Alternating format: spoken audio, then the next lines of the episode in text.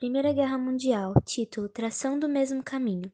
Em 28 de julho de 1914, iniciou-se um conflito armado entre as principais potências da Europa, onde na época não se podia nem imaginar o quão drástico seria, e muito menos que isso se tornaria um grande marco de nossa humanidade.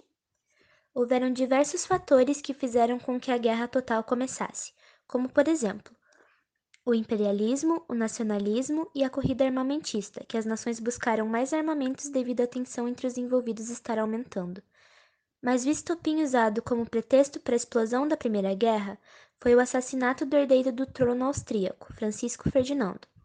Formaram-se então dois blocos com diversos países aliados.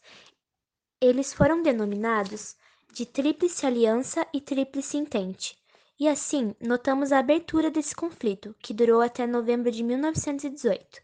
Foram quatro anos de atritos permanentes que trouxeram consequências profusas e afetaram categoricamente o decorrer do século XX. Foram mais de 8 milhões de mortos, 20 milhões de feridos e 6 milhões de pessoas consideradas inválidas. Além da orfandade e também do número incontável de pessoas traumatizadas. Claramente, houveram grandes prejuízos, não só perdas humanas, como também materiais, problemas de desemprego, fome e miséria.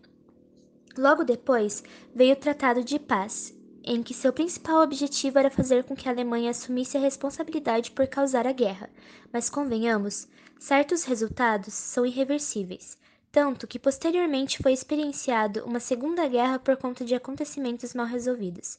É evidente que, mesmo de mesmo depois de todos esses efeitos que deveriam servir de exemplo para evitar esses confrontos, o ser humano não evoluiu e continua cada vez mais perto de se jogar em um novo detrimento.